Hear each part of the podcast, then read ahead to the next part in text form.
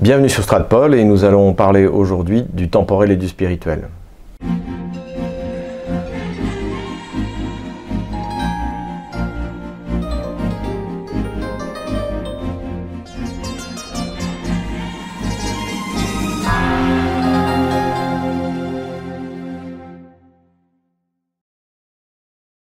Cette vidéo arrive comme promis, comme une suite à celle que nous avions faite sur la crise de l'Église orthodoxe en Ukraine. Nous ne reviendrons pas sur cette crise, nous referons une vidéo quand euh, le, cycle euh, sera définitivement terminé. Ce qu'on peut dire actuellement, c'est que, eh bien, comme souvent ce qui se passe en Ukraine depuis 2014, euh, on est toujours entre le tragique et le grotesque, sachant qu'aujourd'hui le grotesque l'emporte davantage sur le tragique. Je voudrais profiter de cette crise qui finalement correspond à l'immixtion euh, du pouvoir temporel, donc du pouvoir d'un État dans la vie euh, d'une Église, euh, pour essayer de tirer des leçons à la fois du point de vue historique et de voir en quoi cela peut être comparable à des événements qui se sont passés dans l'histoire de la Russie, dans l'histoire de France ou dans l'histoire de l'Europe en général. En Europe occidentale, eh bien, la séparation du temporel et spirituel date en fait d'il peu près 1000 ans, euh, lors de ce qu'on a appelé la réforme grégorienne. Donc je ne rentrerai pas dans le détail de, cette réforme. Euh, simplement, euh, ceux que ça intéresse, je recommande ce livre qui est vraiment important, qui s'appelle La réforme grégorienne, justement, de la lutte pour le sacré à la sécularisation du monde, de Sylvain Guggenheim. Donc Sylvain Guggenheim, qui est un excellent médiéviste, davantage connu pour un autre de ses ouvrages que je vous recommande, même si ce n'est pas le sujet de notre vidéo, qui s'appelle Aristote au Mont-Saint-Michel et qui traite de la manière dont l'héritage euh, philosophique grec nous est parvenu en Europe occidentale.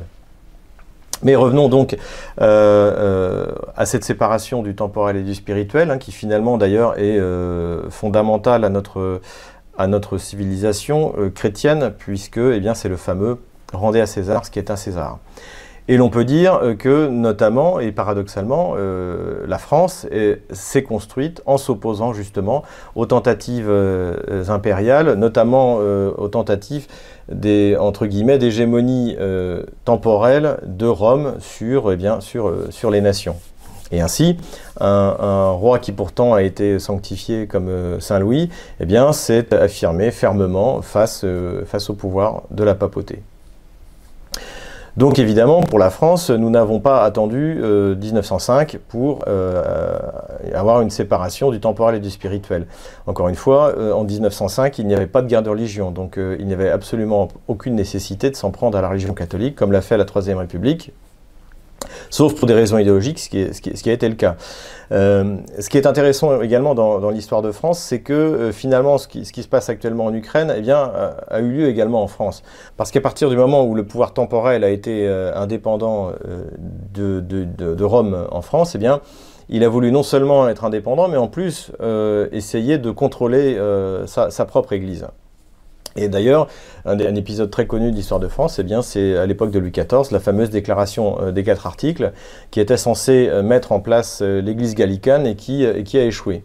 Plus tard, au moment de la Révolution française, on a un événement qui correspond exactement à ce qui se passe en Ukraine, c'est-à-dire que la République eh bien, a exigé des prêtres qu'ils prêtent serment sur la Constitution, ce qui est tout à fait inacceptable pour la liberté de la, foi. Et euh, ce qui fait que nous avons eu deux clergés, donc on avait eu ce qu'on appelait les prêtres jureurs et les prêtres réfractaires, euh, fidèles à Rome et fidèles, euh, fidèles à leur foi. et il est intéressant de souligner, notamment si on veut un peu anticiper la suite des événements en Ukraine, que c'est finalement les prêtres jureurs, à partir du moment où l'État a, cessé de les payer, et que c'est l'Église légitime catholique qui, l'a emporté justement sur, ces prêtres jureurs.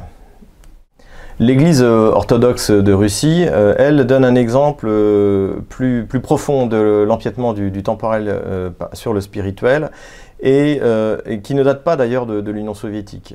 ça date de l'époque de Pierre le Grand. Pierre le Grand est sous l'influence d'un théologien éminent de, de l'époque qui s'appelle Théophane Prokopopiev et qui lui-même est passé par le Vatican et qui par la suite a été extrêmement attiré par, par la réforme. Et donc, euh, il faut savoir que dans la réforme, euh, il n'y a pas vraiment de séparation du temporel et du spirituel, et que tout est systématiquement sur le principe du euh, cuius regio ius religio, donc qui est un peu la, règle qui sort des guerres de religion et de la guerre de 30 ans, c'est-à-dire que eh bien, le, peuple a la foi du prince. Donc, évidemment, c'est un principe qui est contre la liberté religieuse. Hein. Si on prend par exemple un un, royaume euh, comme le royaume de Suède, eh bien, euh, lorsque Bernadotte euh, s'en empare, sa femme et ses, enfants qui sont catholiques doivent avoir une dérogation spéciale du Parlement suédois pour pouvoir avoir la messe catholique. De la même manière, la séparation du temporel et, du spirituel pour la Suède protestante, eh bien, ça date de l'année 2000 si l'on regarde l'Angleterre, euh, le chef de l'État est également chef de l'Église, c'est la reine d'Angleterre, l'Église anglicane, qui peut être assimilée aux, églises euh, réformées. Euh, aux États-Unis, on prête serment sur la Bible, et sur les billets, il est marqué In God We Trust. Alors, après, on peut discuter de, quel Dieu il parle, mais le fait est qu'il y a un aspect, je dirais, fusionnel entre le temporel et le spirituel qui est amené par la réforme protestante.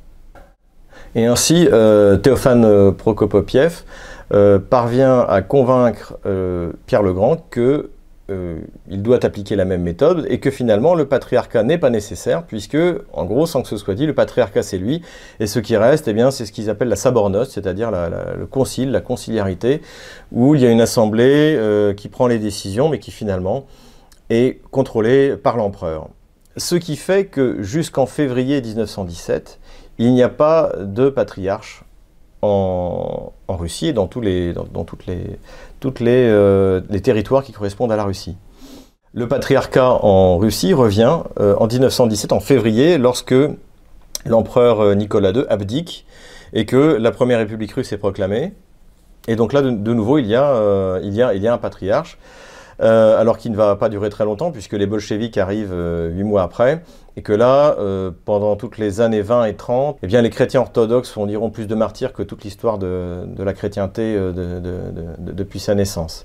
Voilà, c'est un des pires moments de la chrétienté que, font subir les bolcheviks aux Russes, aux fidèles russes, entre 1918 et 1941.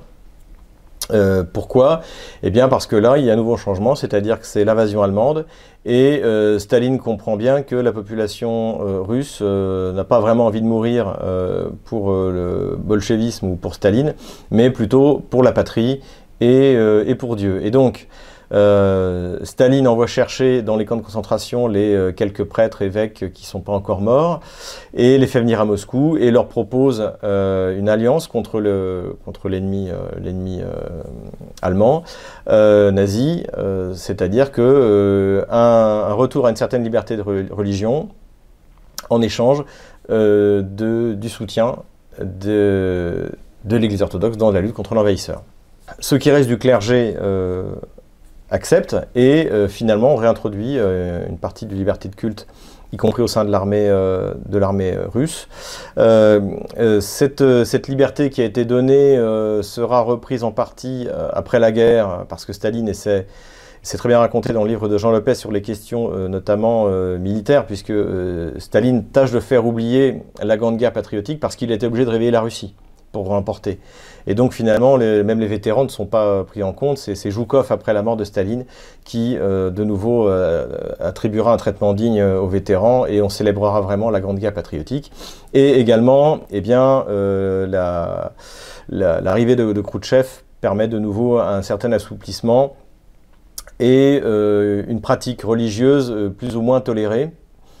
Plus ou moins tolérée, sachant que évidemment l'Église orthodoxe euh, et, étroitement contrôlé euh, par le Parti communiste et le KGB, euh, et qu'on y inclut de force les gréco-catholiques qui viennent d'être annexés par Staline à la République socialiste soviétique d'Ukraine. Quoi qu'il en soit, eh bien, contrairement à l'époque impériale, il y, a un, patriarche. Encore une fois, même si celui-ci est étroitement contrôlé, il existe. Et, finalement, la question religieuse devient moins importante qu'elle ne l'a pu l'être dans les années 20 ou les années 30, au long de la période, on va communiste qui suit la mort de Staline. À tel point que, eh à la fin des années 80, comme on est dans une période d'ouverture, d'euphorie, etc., on laisse le Parti communiste et Gorbatchev autorisent les fidèles orthodoxes à célébrer le millénaire de la Russie du baptême de la Russie, euh, de la Rousse de Kiev pour être plus précis. Et euh, là, contre toute attente, eh bien, euh, il y a des processions partout. Les gens veulent se faire baptiser, donc on baptise dans la Moskva, on baptise dans la Neva, on, baptise, on baptise partout où on peut, et on s'aperçoit qu'après 70 ans de communisme, eh bien, finalement, la foi n'est pas morte. Et euh, L'Église orthodoxe euh, du patriarcat de, Moscou, euh, pour la première fois de son histoire depuis Pierre le Grand, bénéficie d'une liberté presque totale. Tout en étant une Église autocéphale, elle est libre du, pouvoir temporel, puisque eh bien, le pouvoir de, Boris Yeltsin d'abord et de Vladimir Poutine ensuite n'a aucun droit vis-à-vis du concile, vis-à-vis de la conciliarité, ce qui n'empêche pas bien sûr que Vladimir Poutine et Dimitri Medvedev s'affichent dans les cérémonies religieuses pour bien montrer que euh, la Russie est un pays orthodoxe, euh, comme la France d'ailleurs est un pays catholique. Malheureusement, bien, cette liberté aura un prix, c'est que le premier acte de cette liberté, c'est qu'en 1990, pour la première fois, le patriarcat de, Moscou euh, est autorisé à élire des vrais candidats qui ne soient pas choisis, euh, présélectionnés par le Parti communiste. Euh, et eh bien, il y, en, a trois. Il y a donc celui qui sera élu, qui est Alexandre, Alexandre II, qui est d'origine balte. Et il y, a un, il y a un Ukrainien de Donetsk qui s'appelle Denisenko et euh, qui lui eh bien, est très ambitieux et qui n'arrivera malheureusement pour lui même pas au deuxième tour puisqu'il il prend la troisième place. Et humilié, euh, eh bien, il repart en Ukraine.